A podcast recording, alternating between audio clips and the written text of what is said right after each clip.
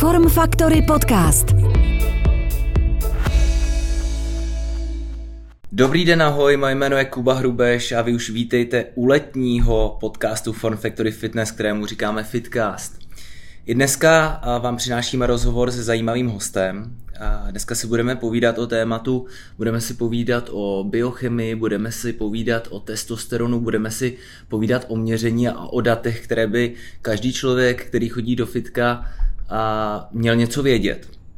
Můj dnešní host vystudoval magisterský obor biomedicínského inženýrství na VŠHT v Praze.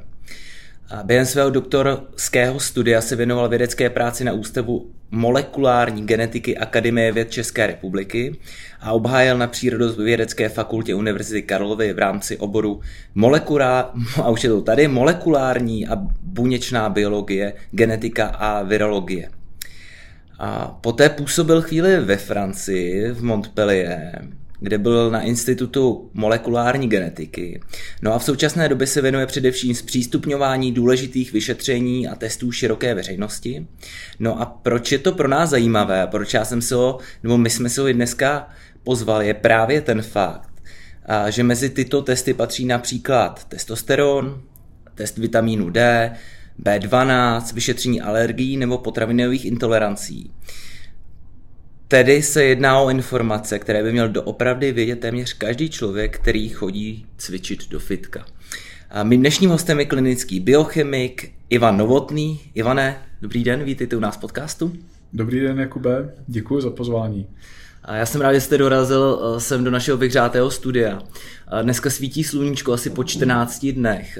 Je to asi první srpnové sluníčko, které tady máme. A řekl bych, že tady ve studiu máme krásných 30 stupňů, tak doufám, že se zapotíme jenom z teploty a ne z otázek, které jsem si na vás připravil, ale i z hlediska toho, co jsem vás teďka řekl, tak si myslím, že jste člověk, který tady je na svém místě a že nám toho dneska spoustu zajímavého o tom všem řeknete. Já jsem si na vás na začátek připravil takovou jednu, jednu věc a teď budu citovat. Mými zájmy jsou astronomie a astrofyzika, což mě přirozeně vede k zájmu o filozofii a pohled na člověka a společnost. To je věc, kterou, kterou jsem se o vás dočetl, respektive vy jste mi ji připravil, když jste se mi představoval. A jak se spojuje biochemie a astrofyzika? Astrofyzika. Jak jste se k tomu dostal? No, já jsem vždycky chtěl být astronom, když jsem byl, když jsem byl kluk. Mm-hmm. A tak nějak mě začala bavit ta fyzika. Potom na Gimplu jsem pochopil, že mě hodně baví chemie a stavba molekul, tak jsem jako odbočil. A postupně jsem se vrátil eh, na tom ústavu molekulární genetiky, tam jsem dělal hodně mikroskopy, kterou dělám vlastně do dneška, taky na ústavu molekulární genetiky. A mikroskopie, fluorescenční mikroskopie, má tak strašně blízko k astronomii, že když jsem si to uvědomil, tak vlastně dělám astronoma, akorát koukám dovnitř do buněk. Mm-hmm. A proto třeba teďka, když jsme dělali velký EMBO kurz mikroskopický mezinárodní, tak jsem na jednu přednášku pozval našeho předního astrofyzika, pana doktora Hejrovského. A mělo to ku podivu velký úspěch mezi mikroskopikama. Aha. Tak to jenom k tomu. Super. Já jsem se, já jsem se ještě chtěl zeptat, uh, pan doktor Hejrovský, já jsem se hlásil na gymnázium, to asi bude jiná generace, nebo je to ten samý pan Je doktor? to jiná generace a ku podivu je to potomek. Teda. Je to potomek. Je to potomek. Takže, David Hejrovský je potomek. Takže jablko nepadlo daleko od stromu.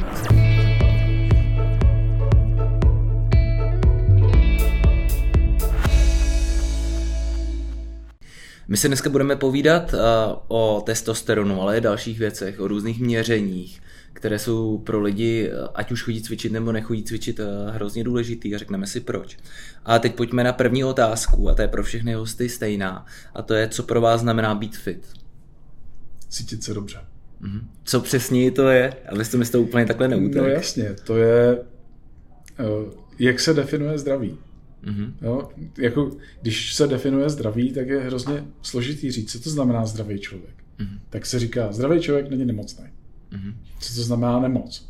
Jo, je to opak zdraví. To je, strašně, je, to, je to strašně komplikovaný. Cítit se dobře je asi souborem mnoha faktorů. Dobře se mi dýchá, dobře se mi tráví, něco s ním a neběžím hned na záchod. Ve chvíli, kdy něco s ním a běžím na záchod, protože mám třeba nějakou na to alergickou reakci, necítím se dobře. Když se mi začne plnit třeba břicho útrobním tukem, začne se mi špatně dýchat, nebudu se cítit dobře. Když budu jenom sedět u počítače se skloněnou hlavou k monitoru, začnou mě bolet záda, nebudu se cítit dobře. A vlastně všichni víme, a to je strašně dobrý a zajímavý si uvědomit, že všichni víme, co máme dělat, abychom se cítili dobře. Víme to, zkoušíme to, kolikrát má, máme vyzkoušený, že když si budeme zaběhat, takže se budeme cítit dobře, vyplaví se nám spousta endorfínů, začne být dobrá nálada a málo lidí to vydrží. Málo lidí vlastně dělá to, po čem se cítí dobře. A sahá si po takových zkratkách k tomu cítit se dobře. Což můžeme rozvést později. Ale tohle je můj přístup cítit se dobře. Cítit se fit. Zkoušet dělat ty věci, které vedou k tomu dobrému pocitu. Já bych na tohle hodně rád později zapomněl v tom, uh, vlastně v tom toku těch věcí, o kterých si budeme povídat. A co jsou ty zkratky pro vás? Protože já mám, já občas eh, přednáším o zdravém životním stylu a veškerých vlastně věcech, které se tomu týkají a hlavně optimalizace zdraví. A mám jeden takový jako velký slide, kde to mám napsaný a jsem si jistý, je to 96 písmo v té prezentaci a je tam zkratky neexistují. Tak co jsou pro vás ty zkratky? Zkratky k dobrýmu pocitu? No. No, cokoliv si člověk, řekněme, šlehne, aby se cítil dobře. Okay, takže se bavím. Pokud se teď bavíme o testosteronu a má to být testosteronu, ve chvíli, kdy si někdo začne píchat testosteron, začne to brát eh, jako extra navíc, Aha. jiný než se vytvoří sám, tak je to zkrátka k něčemu, k čemu by se mohl dobrat, kdyby trpělivě cvičil. Aha. Protože cvičením se zvedá hladina testosteronu a tak dále. A tak dále. Tak to dobře. je ta zkratka. Tak tomu a za všechny ty zkratky se platí. Aha. Nemalá cena. A to s tomu se taky dostanu. To se těším na tohle to přesně, protože tohle chci vidět, protože uh, já jak to teďka i vidím uh, ve fitkách, to je jenom takový antré, můžeme říct. A jak to teďka vidím ve fitku, protože jsem velmi často pohybu, tak mně přijde, že dneska se z toho stala to, co jste teďka říkal, že si lidi dopravují uměle do těla testosteron, tak se z toho stala normálně módní věc. Jo? Velmi dobře dostupná a přijde mi, že je to už tak jako na úrovni se k tomu dostat jako doplňku stravy. Ale to si ještě řekneme všechno.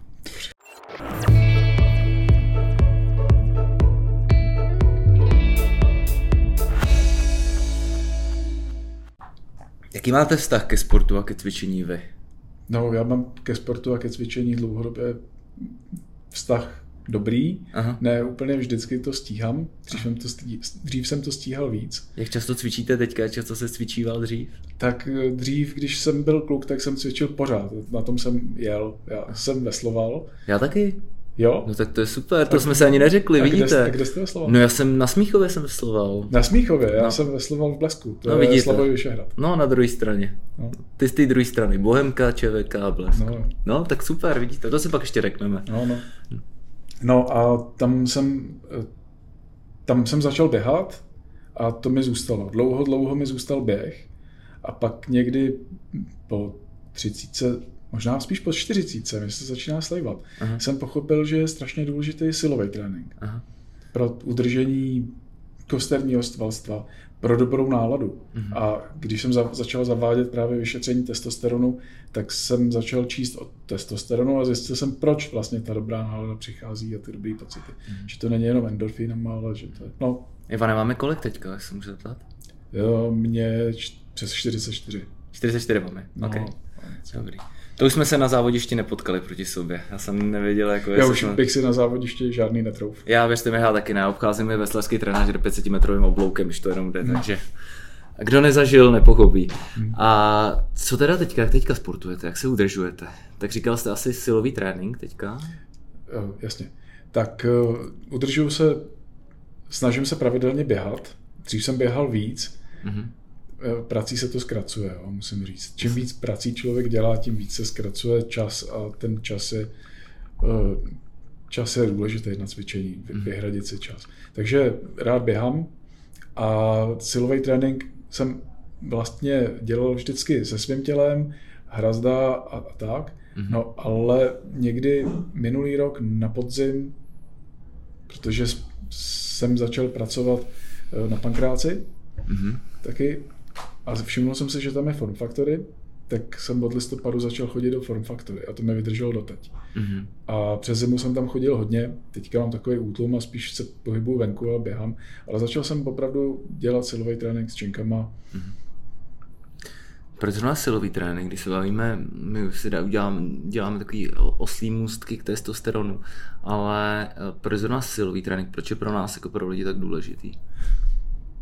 No, silový trénink trénuje kosterní svalstvo a trénuje trochu jiný svalový vlákna než vytrvalostní trénink. Mm-hmm. Vytrvalostní trénink, když půjdu běhat, tak eh, to jsou, jestli víte, tak vy to určitě víte, že, že, mám, že máme dva druhy svalových vláken. Mm-hmm červený a bílý. Mm-hmm. A ty červený jsou aerobní, tam je plno mitochondrií, ty, jako, ty jsou důležitý při tom aerobním sportu. To znamená, to jsou pomalá, pomalá svalová To jsou pomalá svalová vlákna, mm-hmm. která fungují dlouhodobě, mm-hmm. jako před delším, delším tréninku. Mm-hmm. Kdežto ty, ta bílá svalová vlákna, ty jsou na ty rychlé výbušné věci, na zvedání činek, mm-hmm. mají méně mitochondrií a to se dá taky změnit trochu. A při, eh, mají tendenci vlastně růst ve chvíli, kdy děláme silový trénink, tak nám ty svaly se spevňují, rostou a má to efekty na to, že máme vyšší hladinu růstového hormonu a na to se napojuje potom zvýšení hladiny testosteronu, pokud předtím je nějakým způsobem snížený naším životním stylem. Mm-hmm. A testosteron se naším životním stylem současným u mužů snižuje. Mm. Já jsem v tomhle já jsem v tomhle povinně like, já bych jenom si v tom chtěl udělat jasno. A testosteron a růstový hormon, to jsou dva různé hormony teda? Hmm, to jo. jsou dva různé hormony. Okay. A při tom cvičení se mi teda vyplavují oba dva na jedno? No při tom cvičení já se omlouvám. Jako, jako, to... když, zač, když začnu cvičit, a to jsou přesně ty zkratky, jo, že jako když budeme cvičit a budeme cvičit trpělivě, tak nejdřív nám jde růstový hormon, ten funguje i k tomu, že vlastně se ty svalové vlákna opravují, tím, že se opravují svalové vlákna, tak, tak rostou, spevňují se, protože při tom cvičení vlastně vznikají ve svalových vláknech nějaké mikrotrhliny, které se zacelují a tím vlastně ten sval potom roste a roste. Mm-hmm. U toho testosteronu je to takový, že na to je udělaná moc pěkná studie vědecká, že vlastně když někdo přijde klasicky s takovým tím menším bříškem, eh, sklonem k tomu tloustnout a teďka chce změnit svůj životní styl a začne pravidelně silově cvičit, tak je ukázaný na základě téhle studie, která proběhla na mnoha lidech, že se po 12 týdnech, 12, to jsou 3 měsíce pravidelného cvičení, to není jako, že kolikrát, Nevíte, kolikrát to bylo v týdně v té studii?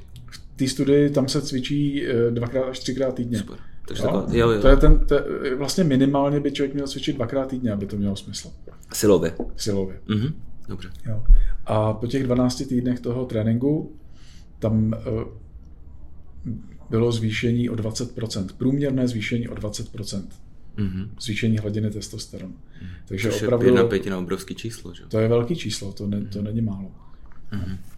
A my jsme se bavili, že eh, když silově cvičíme, dějou se nám tam vlastně hm, to tělo sílí tím, že my vlastně děláme poškození, to tělo se, řekněme, samoopraví hmm. jo?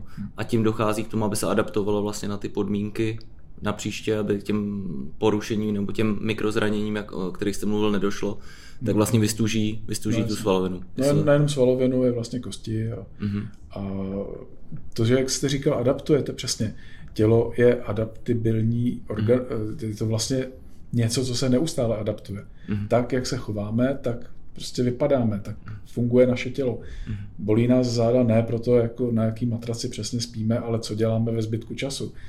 Například. Mm. Jo. To je hrozně často oslabením různého kosterního svalstva, potom bolí záda. Mm. A s tou adaptací toho těla tam je jestli to můžu rozvinout. To je, Rozhodně. Že, že mě zaujalo, no. že když se člověk uvědomí, eh, tak tělo není žádný jako rovnovážný stav. To je v podstatě průtok energie přes to tělo. A tím průtok, ten, jak tu energii zpracováváme, která přes nás protéká, tak, tak, tak vlastně to vypadá. Mm. Když ty energie budeme přijímat víc, to znamená, budeme jíst víc, než, eh, než, eh, než jsme schopni spotřebovat, tak nám začne růst tuková tkáň mm-hmm. a ta se zastaví na úrovni takový, kolik toho jídla jíme. Mm-hmm. Protože tam dochází k nějaké akumulaci a e, k udržování tukové tkáně zase je potřeba nějaký příjem potravy. Když začneme cvičit, začneme odbourávat tukovou tkáň, tak nastávají různé pocity hladu, mm-hmm. který právě přicházejí proto, že ta tuková tkáň se brání tomu. Vlastně vy tlačíte do toho systému a snažíte se ho změnit, ale ten systém je nějak posazený. No a pak začnou růst svaly po nějaké mm. době a ty svaly začnou spotřebovávat to, co dřív jako bylo potřeba k sycení toho tuku a kolikrát se může stát, že jako že člověk jí stejně nebo začne mít chuť já nevím, jestli máte tu zkušenost vy. Já mám zkušenost s chutěma takovou, že mě to vždycky hodí někam k té bílkovinné stravě. No, jasně. Já, já se vás teďka zeptat, jo, protože teďka, když se podívám, tak ještě i dneska spousta výživových poradců tak říká, nebo si doká, nebo můžete najít prostě ještě pořád zdroje, kde se doporučuje, nesmíte mít hlad a nesmíte mít tohle. A já jsem naopak úplně proti, protože já říkám, hele, když bude, když člověk redukuje, jo, a když prostě šahá do těch tukových zásob, tak úplně jasně si myslím, že ten pocit toho hladu přijít musí, ne? Že to není nepřítel úplný, nebo je? No a zkoušel jste, si, zkoušel jste někdy si zacvičit ve chvíli, kdy máte hlad? No jasně. A ten hlad přejde, ne? No určitě. No jasně. já držím, já držím několik uh, už let, můžu říct, s malými, uh, s malými pauzami, třeba na týden jenom, tak držím přerušovaný půst jo, večer. Jo. Já cvičím nejlepší pocit, nejlepší efekt mám, když to vydržím, jdu cvičit třeba kolem oběda, si jdu zacvičit a pak se teprve jdu najíst. Jo. A hmm. jakmile začnu cvičit, tak ten hlad úplně přichází. To máte pravdu. No, no jasně. No. No, ty přerušované pusty jsou teďka hodně, hodně v trendu. Mm-hmm. A mně se to taky upřímně řečeno líbí, zvlášť taková ta dopolední pauza, kdy člověk nemusí snídat a hned se, hned se něčeho naprát, mm-hmm. ale pak přijdu do práce v klidu, pak se najím někdy a druhá strana věci u těch přerušovaných půstů je, že když jde člověk opravdu přes hlad a má hodně dlouhý pauzy v tom jídle, tak málo se to ví, ale může to odskákat žlučník. Mm-hmm. Protože vlastně nedochází k vyplavování žluči, čímž můžou vznikat nejdřív kamínky, malý, drobný nějaký píseček a pak mm-hmm. vlastně dochází k tomu, že jako se tam vytvoří fakt kameny žlučový. Mm-hmm. To je taková jako no, no, no vidíte, to jsem ještě neslyšel. Já jsem právě na co jsem koukal, tak já jsem samozřejmě eh, viděl hodně ty benefity. A viděl jsem, že po někdy po 16 hodinách, takže to tělo začne začíná ten a ty buňky vlastně začínají požírat sam sebe, jo, sami sebe, vzniká tam, a teď nevím, jak se tomu jevu říká, autofagie? Autofagie. Autofagie, řízená buněčná smrt, je to tak? To je apoptóza. Apoptóza, ano, apoptóza, jo, jo, jo. A, jasně, ale makrofágové to potom jako sežerou, že jo, mm-hmm. Takže, vás, takže mohl byste to jen tohleto vysvětlit, to je zajímavý. No. no, já jsem o tom Není to můj obor, ale četl jsem, nečetl jste náhodou cirkadiální rytmus od Jo, jo, Pandy? Pandy, Pandy. No, to, je, to je zásadní knížka, tam se člověk přesně dozví o regeneraci té tkáně, když vlastně není zatěžovaná tím neustálým příjmem potravy, tak dochází k té regeneraci. A mhm. nejdůležitější je ta regenerace přes noc, kde jako člověk může 12 hodin nejíst. Mm-hmm. A když 12 hodin nejí, tak se zlepšují epitely střev a všechno možný. Mm-hmm. No. A my to Jestli tady... můžu ještě... Můžete, můžu? můžete. Já jenom pak uvedu tu knížku, povídejte, když to jo, máte. Protože, mám... protože vy jste řekl, výživoví poradci chtějí, aby jsme nikdy neměli hlad. A to je vlastně ale efekt toho viscerálního tuku, Aha. který je uvnitř v břiše takzvaný or, meziorgánový. Meziorgánový. Mhm. No, tak asi se ví, nebo tak jako mezi, i, i, v populaci běžný se ví, že to vede třeba k cukrovce druhého typu. Mm-hmm. A to je právě proto, že ta tkáň je takzvaně metabolicky aktivní. A ona pořád do toho krevního oběhu uvolňuje volný mastní kyseliny. Teď se bavím o viscerální tuku. Já viscerální tuk, jo. přesně tak. Mm-hmm. A ten viscerální tuk uvolňuje pořád do krevního oběhu volný mastní kyseliny. Mm-hmm. Takže jakoby je člověk pořád ve stavu, že se dokrmuje z toho viscerálního tuku. Mm-hmm. A ty volné mastní kyseliny působí na játra a těch, v těch játrech indukují, nebo jak se, jak se to řekne správně, indukují, no, indukují. Tvoří? Glykogenolýzu. Mm-hmm. Glykogenolýza je uh, to, že vlastně z glykogenu, který je jako jaterní cukr, nebo mm-hmm. svalový cukr, mm-hmm. se vytváří glukóza. Mm-hmm. Takže vlastně člověk si pořád do těla, eh, do, do krve uvolňuje glukózu a děje se to, že tu glukózu z toho krevního řečiště se snaží ten organismus uklidit, tak začne chrlit inzulín. Mm-hmm. A ten inzulín funguje jako přenašeč glukózy z krve do buněk. Mm-hmm. No a když je ho tam spousty, tak ten inzulín to je jako klíč a na té buňce musí být nějaký zámek, to znamená receptor na ten inzulín. No a když je furt ten inzulín v té krvi, tak dochází k takzvané inzulínové rezistenci. rezistenci. A to je právě to, kdy se dostáváme do stavu ohrožení diabetem druhého typu. Mm-hmm. Jo, že toho inzulínu můžeme mít víc a víc a víc a zároveň máme v krvi víc a víc a víc glukózy, tak to nám dělá ten viscerální tuk a mně to přijde dost podobný tomu nemít hlad. Já si mm. myslím, že hlad je zdravý. Mm. A je to můj názor teda. Mm. Není to. Můj taky. No. no tak na tohle to shodneme. Já jenom, aby jsme, aby jsem to jenom doplnil, co jsem chtěl říct, tak o knize, o které jsme se bavili, tak se to jmenuje Cirkadiální kód, ta kniha. Cirkadiální kód. A mm, napsal to doktor Sachin Panda. Je to moc hezká knížka.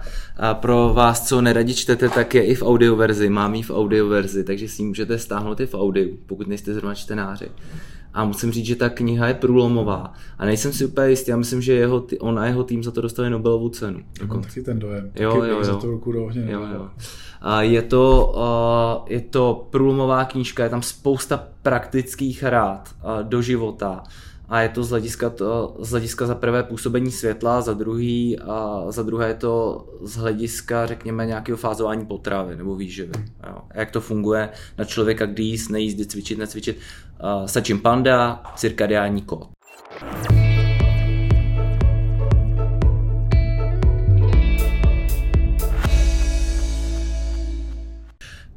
Dostali jsme se od vašeho vztahu ke cvičení, jak cvičíme, jsme se dostali k, řekněme, metabolismu tuků a dal, a dalších věcí a insulinové rezistenci. A pojďme se teďka na chviličku podívat na úplně základy fyziologie, hormonů a pak se k tomu přehoupneme k testosteronu. Mohl byste tak základně laicky říct, co, je, co jsou to hormony? Hormony jsou asi informační molekuly, kterými navzájem komunikují různé orgány a navzájem regulují svoji činnost. Uh-huh. A když to vezmu na příkladu třeba toho testosteronu, o kterém mluvíme, uh-huh. nebo o kterém budeme, budeme mluvit, uh-huh. tak tam je ta regulace eh, hypotalamus hypofýza uh-huh. a přes to jde ten luteinizační hormon, který spouští sekreci testosteronu ve vadlatech, mm-hmm. v Leydigových buňkách mm-hmm. a ten testosteron je uvolněný do krve. Mm-hmm. A zase tam existuje regulace, že když ho je v krvi dostatek, tak se tohle to vypne mm-hmm. a v krvi je vyvazovaný, protože v krvi testosteron neprou, ne, neplave jen tak jako sám. Mm-hmm. V krvi ho plave takzvaného volného testosteronu tak 1 až 2 Mm-hmm. A to je ten testosteron, který je, eh, který je funkční pro ostatní věci, než jsou ty vadlata a tvorba, tvorba spermí, mm-hmm. ale on má samozřejmě právě funkce na růst svalů, mm-hmm. on dokonce funguje jako protektivně pro, eh, pro cévy mm-hmm. a výstelku cév, endotel. Mm-hmm. Když je málo testosteronu, tak právě kvůli tomu můžou přicházet různé kardiovaskulární choroby. Mm-hmm a nechci odbočovat. Jo? A ne, to je dobrý, většina toho a to je ten volný, teď se bavíme o tom volném. To je ten volný. A většina toho testosteronu je regulovaná tak, že je vyvázaná takzvaným SHBG hormonem. Je to, eh, když to přeložím do češtiny, je to pohlavní hormony vázající globulin, vázající protein. Uh-huh. To je protein, který má vysokou afinitu chytit jakýkoliv pohlavní hormon. V mužském těle je to testosteron, vyvázat ho a tenhle ten testosteron není biologicky aktivní. A pak je Vyvázat to, že znamená, že se spojí spolu. Spojí, Aha. přesně tak. No, vlastně nese na sobě. A druhý je uh, albumín, mm-hmm. krevní albumin, ten ho taky vyvazuje, ale ta vazba není pevná, proto se tomu říká biologicky dostupný. Mm-hmm. Že jako potom tu se dá ještě vytáhnout, tam toho se už vytáhnout nedá. A uh, tam právě je strašně zajímavý, třeba při stanovování hladiny testosteronu, tak je strašně zajímavý, že vy můžete mít celkovou hladinu testosteronu v pořádku a mm. volného testosteronu můžete mít málo. Můžete mít projevy vlastně snížené hladiny testosteronu mm. a zároveň, když vám nikdo neudělá vyšetření toho volného testosteronu, tak vlastně vůbec nevíte, kolik máte toho testosteronu, který je funkční, který je účinný. Mm. A k tomuhle tomu dochází, když je třeba porucha funkce jater. Když člověk sype všechny možné věci a nějakým způsobem si poškodí funkci jater, tak většinou dochází k tomu, že ten SHGB, SHBG ehm, protein, to je ten protein vázající pohlavní hormony, mm-hmm. tak se začne syntetizovat ve větším množství. A vyváže prostě víc toho testosteronu a máme v krvi málo testosteronu aktivního, mm-hmm. toho volného. Tak, chtěl jsi to dokončit teďka ještě? No, chtěl jsem jenom říct tu druhou Povídejte. stranu, když no, určitě, ten rozhodně. testosteron píchne. Ano, no, na to jsem se chtěl zeptat zrovna právě. Jo, jo. jo, jo. No a co se asi stane, když se někdo ten testosteron píchne? Ona se mu... Je Můžu to... se jenom zeptat, no. já jsem to v životě neviděl. To je prostě láhvička, dáte to do stříkačky. Neviděl jsem to. Nevíte? Ne, nevím. Ne. Píchá se to prostě asi do svalu, předpokládám. Ne. Asi no. jo. Já jsem to fakt, fakt to nevím. To. Já, já taky ne. Ale to, co je na tomto důležité, je, že ten testosteron nevznikne v těch varlatech. Aha. Protože když si vezmete, ten testosteron vzniká ve varlatech a je tam jeho tam největší koncentrace. Největší koncentrace. A jenom to, co se vlastně vyplaví ven, jo, protože varlata to jsou ta, ta žláza s tou sekrecí Aha. toho hormonu. Tam, tam to vzniká. Tam to vzniká. Jo. U mužů. Jo. A uh, on se vyplaví ven a v krvi je ta jeho hladina zregulovaná tím vyvázáním na ten SH, SHBG protein. Mm-hmm a vlastně je snížená na tu hladinu, která je očekávaná v krvi. Ale v těch varlatech ho je docela dost. Toho je tam víc, pořád víc než normálně v krvi. Ale když si to člověk píchne do svalu, nebo prostě píchne tou injekcí, nebo přijme to jinudy než těma varlatama, tak se stane to, že v krvi je to zregulovaný a přes regulaci hypotalamus hypofýza mm-hmm. se zastaví produkce vlastního testosteronu ve varlatech. Mm-hmm. Protože to co, se, to, co vlastně to tělo to, co vlastně tělo kontroluje, je hladina v krvi, ne ve varlatech. No. A když tu hladinu v krvi překročím, zreguluje se tím SHBG hormonem, eh, hormonem proteinem, tak v těch varlatech dost, za, začne, vlastně se omezí tvorba testosteronu. Omezí se tvorba spermí, zhorší se plodnost. Uh-huh. Takže všichni lidi, kteří začnou takzvaně sypat, začnou brát ten testosteron exogenní, tak vlastně ohrožují svoji plodnost, ohrožují uh, svoji tvorbu testosteronu a dostávají se do tohohle. A to je přesně ta zkratka, o které jsem mluvil. A za každou zkratku se platí. Protože každou zkratku, když někdo využije, tak se musí zeptat, a co budu dělat, až to přestanu brát. Co se bude dít v tom těle? A ono se ví, že jako je hodně dlouhá doba, než se zpátky nastartuje přirozená takzvaná endogenní tvorba testosteronu jestli vlastně vůbec někdy dojde do té původní hodnoty.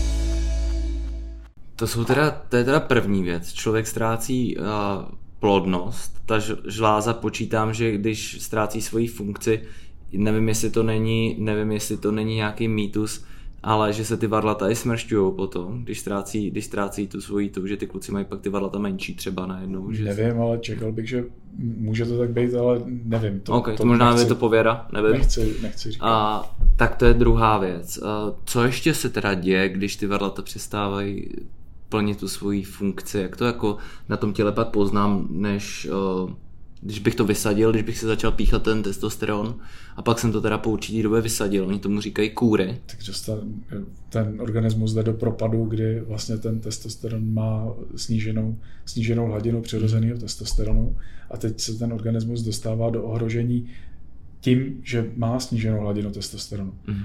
To je strašně málo řešená věc.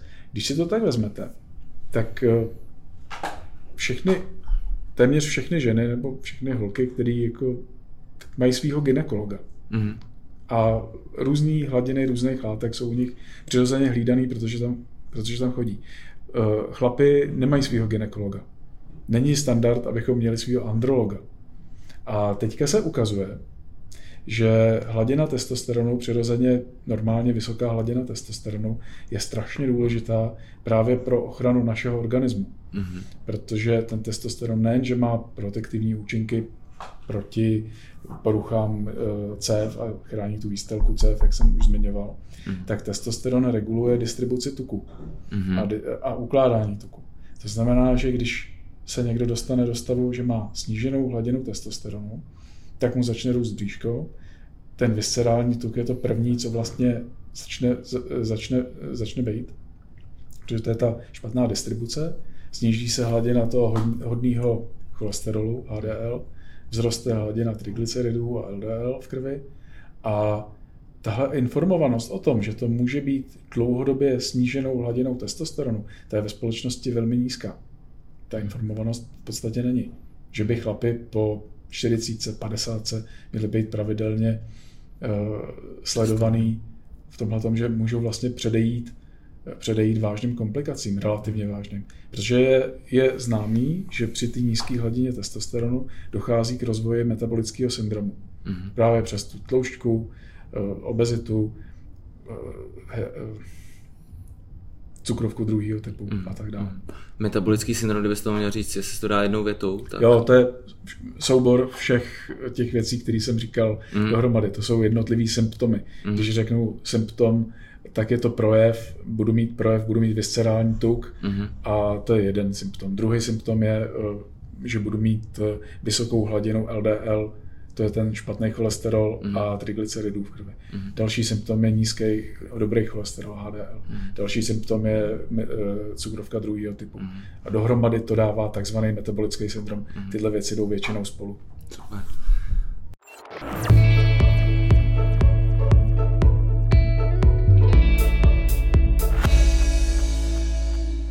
Tak teď nás někdo poslouchá, poslouchá nás eh, paní, teďka jde autem a říká si, jo, ten můj Franta, ten to určitě má.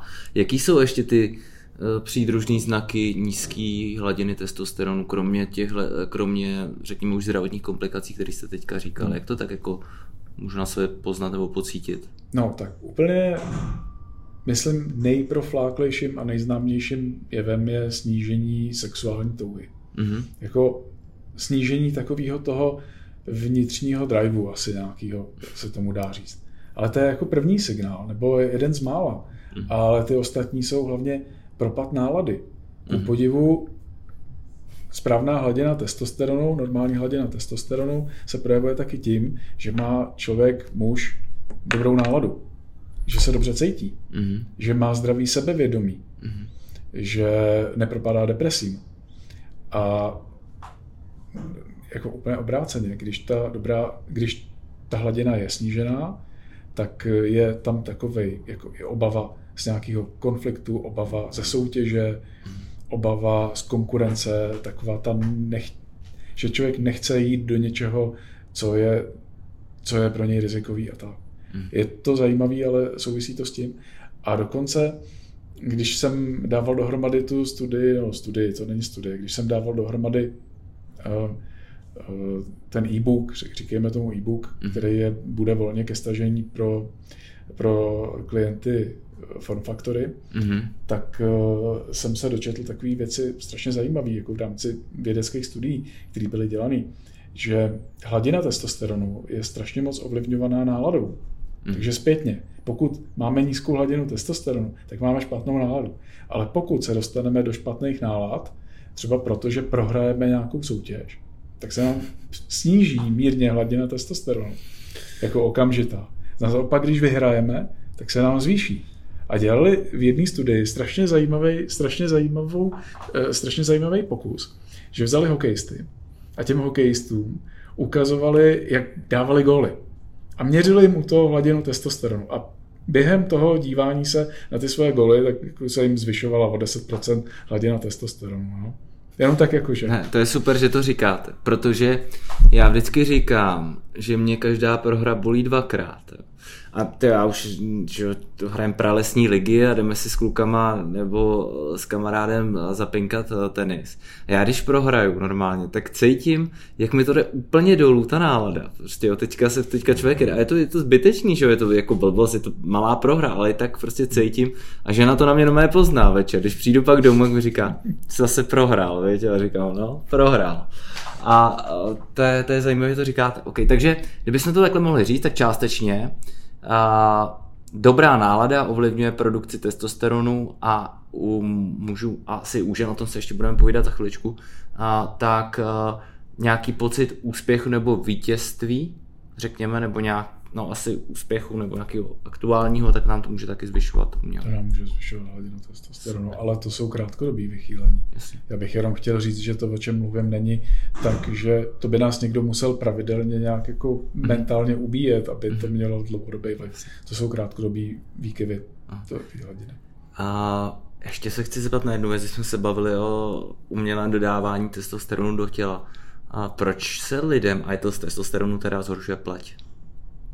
No, tak upřímně řečeno, přesnou, přesný to pozadí zatím neznám, to bych hmm. jako si vymýšlel, ale když si vezmete v pubertě, když nastává největší pík uh, vlastně tvorby testosteronu u, nebo změny pohlavních hormonů obecně, hmm. tak je to vždycky provázený tím akné. Hmm. Hmm. Nevím, nevím proč, ale Dobře. je to tak. Okay.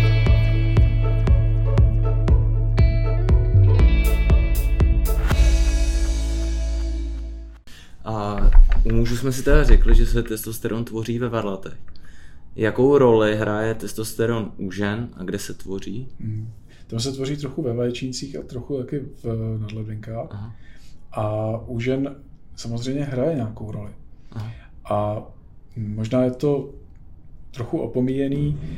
Hodně se mluví o tom, že e, estrogeny, estradiol e, jsou vlastně protektivní ke kostem, mm-hmm. ale on to dělá i ten testosteron. Testosteron, pokud je snížená jeho hladina, a to i u žen, tak eh, vlastně je vyšší riziko osteoporózy. Co znamená, to je, uh, řídnutí, kostí, řídnutí kostí. Řídnutí kostí mm. no.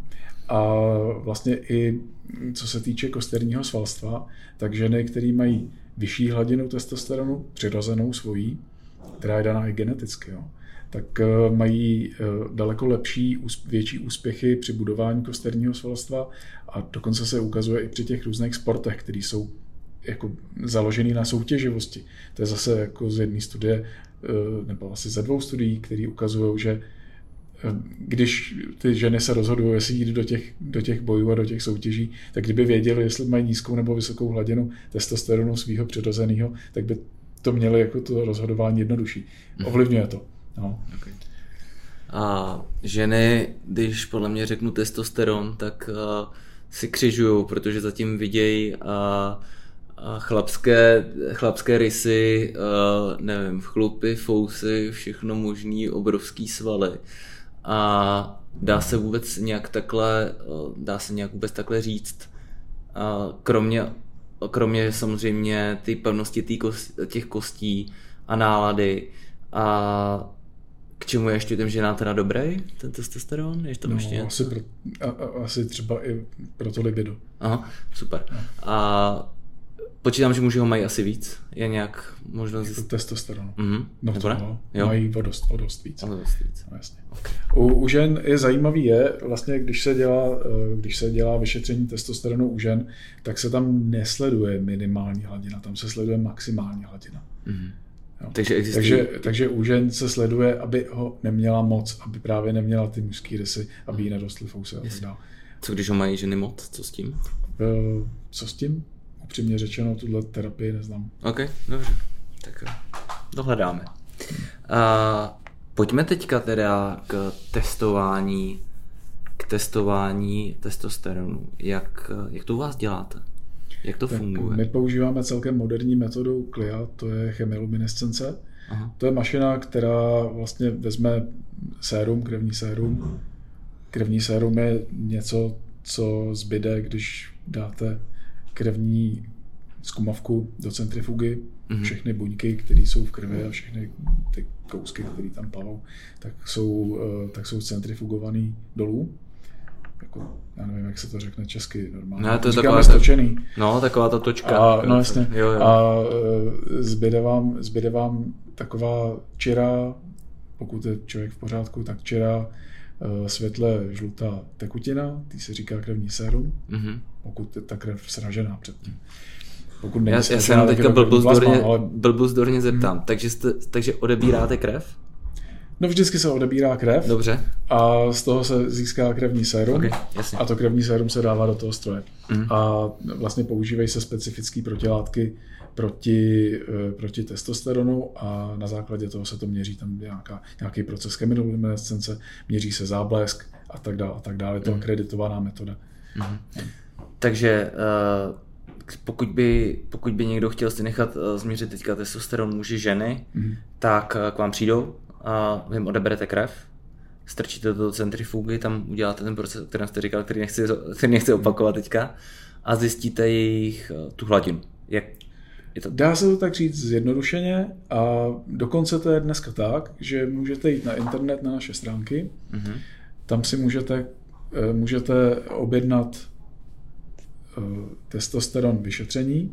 Já to tady mám před sebou otevřený. Můžete si vyzvednout, můžete si vyzvednout krabičku samoodběru, mm-hmm. Ráno doma se vzbudit a protože testosteron je přesně ten cirkadiálně, cirkadiálně řízený hormon, to znamená nejvíc ho je dopoledne, nejméně ho je odpoledne večer. Takže když se dělá vyšetření hladiny testosteronu, tak úplně zásadní je za prvé dobře se vyspat, Aha. a jsme u toho, co ovlivňuje hladinu testosteronu přirozeně, kvalitní spánek. Když někdo málo spí, tak má nízkou hladinu testosteronu. A to mě ještě zajímá, ještě než se k tomu tomu no. dostaneme. A já jsem koukal, že největší eh, přirozená, mm, a teď mi pomozte to slovo, co se tam, sekrece, sekrece no. růstového hormonu. A je třeba někdy úplně v brzké části noci, když se chodí spát. Je to tak? Je to možné? Je to možný. Je to možný. Já jsem viděl nějak, nějaký graf, že jako největší nárost, pokud lidi chodí spát v čase, že mezi 11 a 12 hodinou. To v noci. Jo. No, okay. Nebo regenerace. No pak ten testosteron má největší pík mezi 8 a 10 hodinou dopoledne. Dopoledne. A tam je potřeba odebírat krev na testosteron. Takže, není, no. není teda v tu chvíli na snadě se zeptat, jestli není pro lidi teda nejlepší chodit silově cvičit mezi 8 a 10 hodinou, když mám největší když mám největší hladinu testosteronu v krvi. Já nemyslím, že to souvisí přímo s tím, jestli, jak se mi bude cvičit. Okay ani s, protože spousta lidí, kteří nás, kteří nás poslouchá, tak nejedu jenom na zdraví, ale jedu na tu svalotvorbu samozřejmě. Mm. Takže... Jo, jo. No, e, tam jde, tam jde, to, že se to měří mezi 8 a 10 hodinou, kde je pík Aha. E, množství toho testosteronu, neznamená, že vlastně v té době se děje něco speciálního asi. Aha. Asi e, myslím si, že spíš je to o tom povelu toho mozku, tak teďka se vstává, teď se tam vyplivne ten testosteron a během dne prostě ta hladina postupně postupně odpadne. Mm. Ale my jsme tím testosteronem ovlivňovaný dlouhodobě. Mm. Jo, prostě Jasně. tam jde o tu dlouhodobou hladinu. Proto testování, proto vyšetření je důležité chodit mezi 8 a 10, protože všechny ty referenční meze, který my vla... protože vy dostanete nějaký výsledek mm. a buď ho máte míň, víc, normálně, ale tohleto hodnocení je na základě znalosti průměrný běžný hladiny testosteronu. A průměrná běžná hladina testosteronu pro tu referenční, pro tu referenční mez se získala mezi 8 a 10 hodinou, mm-hmm. kde mhm. to testosteronu je nejvíc. Chápu. Ok, já jenom, já, mě napadlo, jestli to nemá nějakou jako souvislost s tím, že pak o, m, ta posilna bude efektivnější nebo něco takového, ale asi No, vzhledem k tomu, že je důležitý si poškodit svalový vlákna, aby potom se to opravilo, se to tak je to blbost, jasně. Já tady teďka koukám, že ten test e, je z kapilární krve, že je to takový to střílítko jenom do prstu, že vás to vlastně jenom trošku ťukne něco, jako když si diabetici odebírají krev. No přesně, e, přesně k tomu jsem se chtěl dostat, že vlastně máme osobní odběrovou sadu a e, od patrně od září to bude vypadat tak, že v posilovně si člověk bude moct vyzvednout, ve formfaktory si člověk bude moct vyzvednout odběrovou sadu na testosteron, doma mezi 8 a 10, když se dobře vyspí, mm-hmm. píchne se do jednoho prstu, podkape pár kapek krve, zavře ampulku a přinese to zpátky. My si to vyzvedneme a do určité doby vydáme výsledek elektronicky. Super. Do jaké doby? Myslím si, že teďka tam je nastavených pět dní, ale, ale s tím, že my jsme se dohodli, že ten sběr budeme dělat pravidelně, tak myslím si, že do dvou dnů.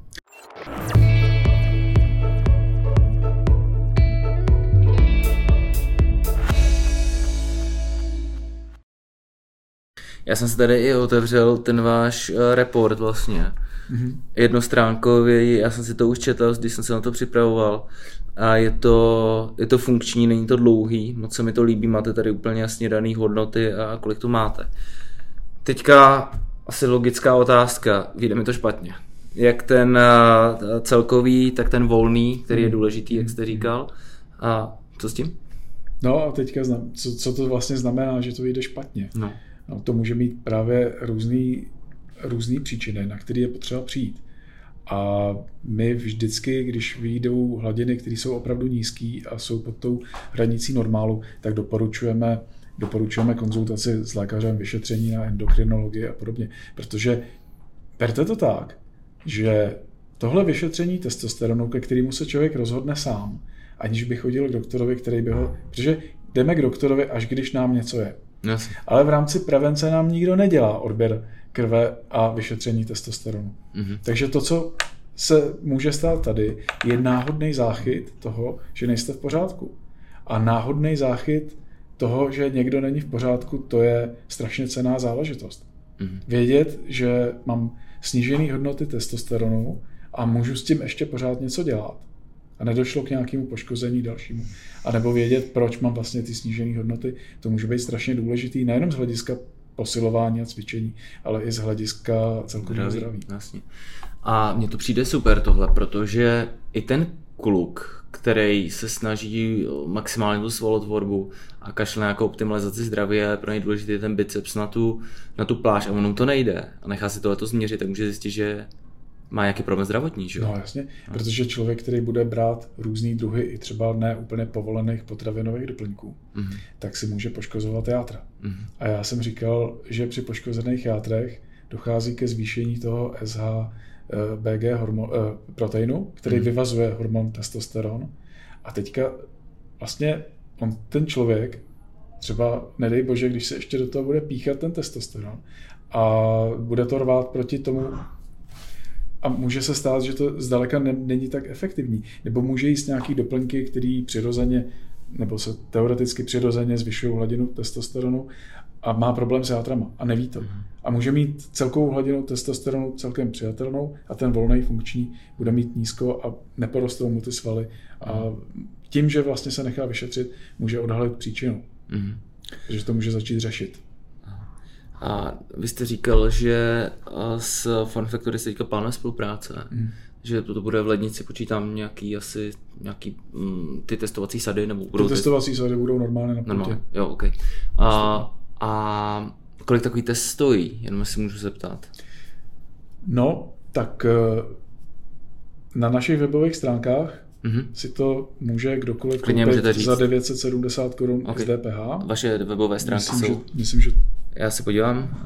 Je to nexteom.com nexteom.com, tam vlastně najdete eh, od Nexteom Terra, to jsou věci pro zemědělce, zahrádkáře, všechny, kdo se zabývají půdou, tak my děláme Nexteom Terra a mm-hmm. Nexteom Human. Mm-hmm. Protože Nexteom je brand, pod, který, pod kterým se skrývá něco, co rozjíždí naše společnost Advanced Prevision mm-hmm. a ta vlastně pod sebou, pod sebou drží víc společností jo, jako Agrovision, která se zabývá podporou zemědělců, mm-hmm. tak uh, Nutrimetlab a Nutrimetlab potom vlastně pocházím já a ten se zabývá uh, vyšetřením pro, prospěšným pro lidi.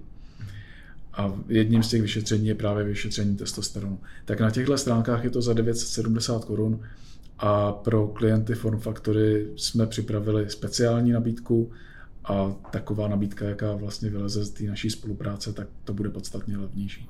Skvělý. Okay. A jenom chci říct, že to vyšetření je vyšetření obou dvou hladin. Hladiny celkového testosteronu a hladiny volného testosteronu. Hmm. Takže člověk dostane obě dvě informace. Hmm. Okay. A jak to takhle říkáte, tak myslím, že jsem tam viděl, že eh, před podcastem jste přinesli nějakou sadu sem. Já myslím, že pánové mají nějakou dobu sadu u sebe a nepřinesl jsem to já, hmm. zajímá, jestli to změřit a tak dále. Jo, no, to já se hned budu píchnout potom. No, potom ne, ráno. Ráno se budu píchnout, abych to zjistil. To je důležitý, ano. A já jsem měl vždycky pocit, že testosteronu jako že uh, už jenom z hlediska třeba svalotvorby mojí jo, a takhle, že jsem to měl přehršel, ale jsem, to, jsem na to zvědavý. Ještě se chci zeptat, to je ještě jedna taková věc. Když má člověk, může mít muž toho testosteronu až víc než je zdrávo? No, to jsou většinou nějaký patologické stavy. Patologické stavy, hmm. co se pak děje? No, to jsou stavy, které jsou spojené třeba s nádorovými problémama. Aha. Jo. Je jako přirozený hladiny. Aha. Když budete mít eh, hladinu testosteronu dohnanou tím, že jako když někdo bude mít hladinu testosteronu vysokou tím, že si píchá. Hmm, teď jsem myslel spíš jako příro, přirozeně. Přirozeně to je většinou s těmahle patologickými stavama a nádorovým bojením. Hmm. Okay. No tak jo. Já myslím, že jsme to probrali všechno, všechno kolem a kolem. Že jsme probrali všechny otázky i uh, otázky pod otázky. Ještě mě zajímá, jak často by si člověk to mělo takovéhle vyšetření udělat. To je dobrá otázka. Já myslím, že preventivní vyšetření jednou za rok nebo za dva roky je fajn, ale já kdybych přišel do posilovny s tím, že chci začít cvičit, tak by mě zajímalo, jaký efekt to na mě bude mít. Hmm. Takže já bych si udělal úplně na začátku a pak bych fakt vytrvale cvičil tři hmm. měsíce a zkusil bych to ještě jednou, jestli opravdu jsem dokázal svým silovým cvičením se sebou něco udělat, něco měřitelného. Mm. Mít to jako na papíře, vidět, jo, fakt jsem to někam posunul. Mm. Píše se o tom, že se to dá udělat, dá se to takhle posunout. Povedlo se mi to taky, jo, nebo ne? Je možné Teď napadají další otázky, já už jsem to chtěl ukončit, ale eh, napadají mě další, další otázky. Je, je možné, kromě silového tréninku a ten testosteron přirozeně stimulovat tu sekreci ještě něčím jiným? No, pokud se nebavíme o potravinových doplňcích, tak, eh, tak je to tak, že zdravým životním stylem se dostáváme do normální hladiny svého testosteronu. Aha a nezdravým životním stylem si ji snižujeme. Aha. Dostatek spánku, vyvážená strava, ku podivu strava bohatá na bílkoviny pomáhá. Jo. Uh, pomáhá zvyšovat testosteron. Pomáhá zvyšovat testosteron. Udržuje játra, zdraví játra jsou důležitý. Aha. A teď se, teď se ještě chci zeptat na jednu věc a to je to, já jsem kdysi četl uh, článek o tom, že dokonce přehršel vytrvalostních sportů ten testosteron může snižovat tu hmm. hladinu. Je tam, to možný, nebo je to blbost? Tam je jako dlouhodobá únava. Aha. Jestli to má vliv na snižování hladiny testosteronu, upřímně řečeno, nevím. Aha, ok, dobře. Jo. To ne, nevadí. Já si, to, já si to dostuduju a pak to tady někdy řeknu, až budu začínat další Ale podcast. Protože mě zajímalo eh, takovýto zvyšování hladiny testosteronu potravinovými doplňkama. Mm. Že jsme spolu mluvili asi před týdnem a vy jste mm. říkal, jestli o tom něco, tak jsem se do toho... A hlavně mě teda překvapilo, že to jako všichni berou. Tady, jo. Mm. To, co a jste mi řekl, tu informaci, že všichni možní lidi, uh, že se stává vlastně problém to, že všichni možní lidi, kteří chodí uh, do fitek a dělají v silový trénink, tak různě zneužívají různé doplňky tomu. Tak, Já vám řeknu teďka praxi. Tak, to mě, tak mě to vyděsilo, tak jsem se začal koukat. Mm-hmm. A zjistil jsem, že existuje nějaký tribulus terrestris, terrestris. tribulus terrestris. No. no. A tak jsem se do toho začetl a zjistil jsem, že některé studie ukazují, že je fakt dobrý, že jako tam dochází k nějakému 30% zvýš, zvýšení. A pak jsem se dočetl, že vlastně to není potvrzený, mm. že to není jasný, že může mít nějaký antioxidační účinky, takže. Jako protektivní pro to tělo, možná proto se to zlepšuje. Mm. Jediný, co mě opravdu z toho vypadává, je nedělat zkratky, nedělat ty zkratky, pravidelně cvičit a udržovat se fit. A to vidíte, a to já jsem ani nemyslel doplňky stravy jako takovýhle, který jsou ještě i po, povolený, jo, hmm. který se nepočítají ani jako doping. A myslel jsem opravdu to, že mně přijde, že dneska je opravdu jako ve fitkách módních od a, až až po setín. A bra, doopravdy si tyhle, ty, ten testosteron nebo ten růstový hormon do těla dopravovat já nevím, jak to říct, nitrožilně. Jo, dokonce to teďka už vypadá tak, že je to snad levnější než ty, než ty jako doplňky stravy, že se to dá no. sehnat téměř všude. A ono to vidíte, protože přijdou, a dneska už i mladí prostě kluci do fitka, jo, 18-20 let. Teďka je tam vydáte takhle, že se tam myhnou, jo, cvičej, a nenou vidíte a ten kluk za dva, tři měsíce vypadá úplně jinak ale naprosto úplně jinak, jak ze žurnálu, z časopisů. A na čince má o 40% víc, jo. za dva měsíce, prostě, což jako není, není reálný. Že jo. A to jsou, přesně, to jsou přesně ty zkratky, o kterých vy mluvíte, kdy ty lidi tomu nedají ten čas, nedají tomu tu píli, že si neuvědomují, co všechno to v nich může hmm. udělat a zanechat, jo, kort v 18 nebo 20 letech. Ale je to jako běžně dostupný, ten černý trh s tím jako jede a frčí no. a je to normálně jako business. No ale ty zkratky za ně se tvrdě platí. No, úplně, a jako úplně za každou zkratku. Každá zkratka k dobrý náladě a k dobrýmu pocitu. Pokud není vybudovaná jako přes tu píli, protože komu se chce jako chodit tři, čtyři měsíce pravidelně, ono to něco, něco to stojí, jo, mm. nějaký úsilí. Mm. Tak každá ta zkratka, a nejenom v tomhle, jako v jakýkoliv dobrý náladě, vlastně vede k tomu, že za to člověk blbě zaplatí. Mm. Mm. Je to problematika drog, mm. kdyby a ta problematika drog je krásná v tom, že vlastně fungují jenom drogy, které jsou tělu přirozený. Jak, jako heroin, jo, to je mm. jako varianta morfínu a to jsou ty endorfíny, to jsou ty endogenní morfíny. Mm. Endokannabinoidy nám taky dělají dobrou náladu a proto funguje THC, jinak by nefungovalo. Mm. No, tak, také se takhle. A tím bych to dneska ukončil. Přátelé, to byl Ivan Novotný.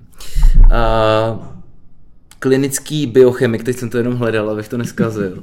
A Ivane, děkuji moc, že jste dorazil k nám do studia, už nám tady padla i teplota a pomalu se přestávám potit, takže díky, že jste to zvládnul, protože musíme mít úplně zavřený okna, aby jsme, aby jsme nechytali hluk z ulice. A já doufám, že jste se toho hodně dozvěděli že jste se dozvěděli o tom, jak si naměřit, nebo jak si nechat změřit a kde si nechat změřit testosteron a že už brzo to bude v našich fitkách. Rozhodně jste se taky dozvěděli, že zkratky neexistují a zatím se i já stojím a že pokud něco chcete, tak to bohužel stojí vůli, disciplínu a čas, abyste dosáhli té kvality a to vám řekne každý člověk, který něčeho dosáh.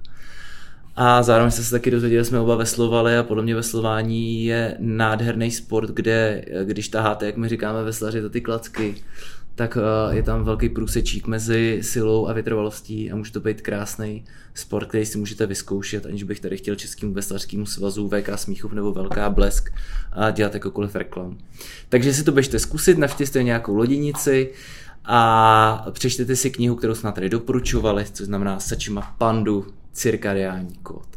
Ivane, děkuju a budu se těšit třeba příště někdy zase rozpravě, na rozpravu mikrofonu. Jo, děkuju, Díky. Jakube. Děkuju za pozvání. Mějte se hezky. Ahoj. Naschledanou.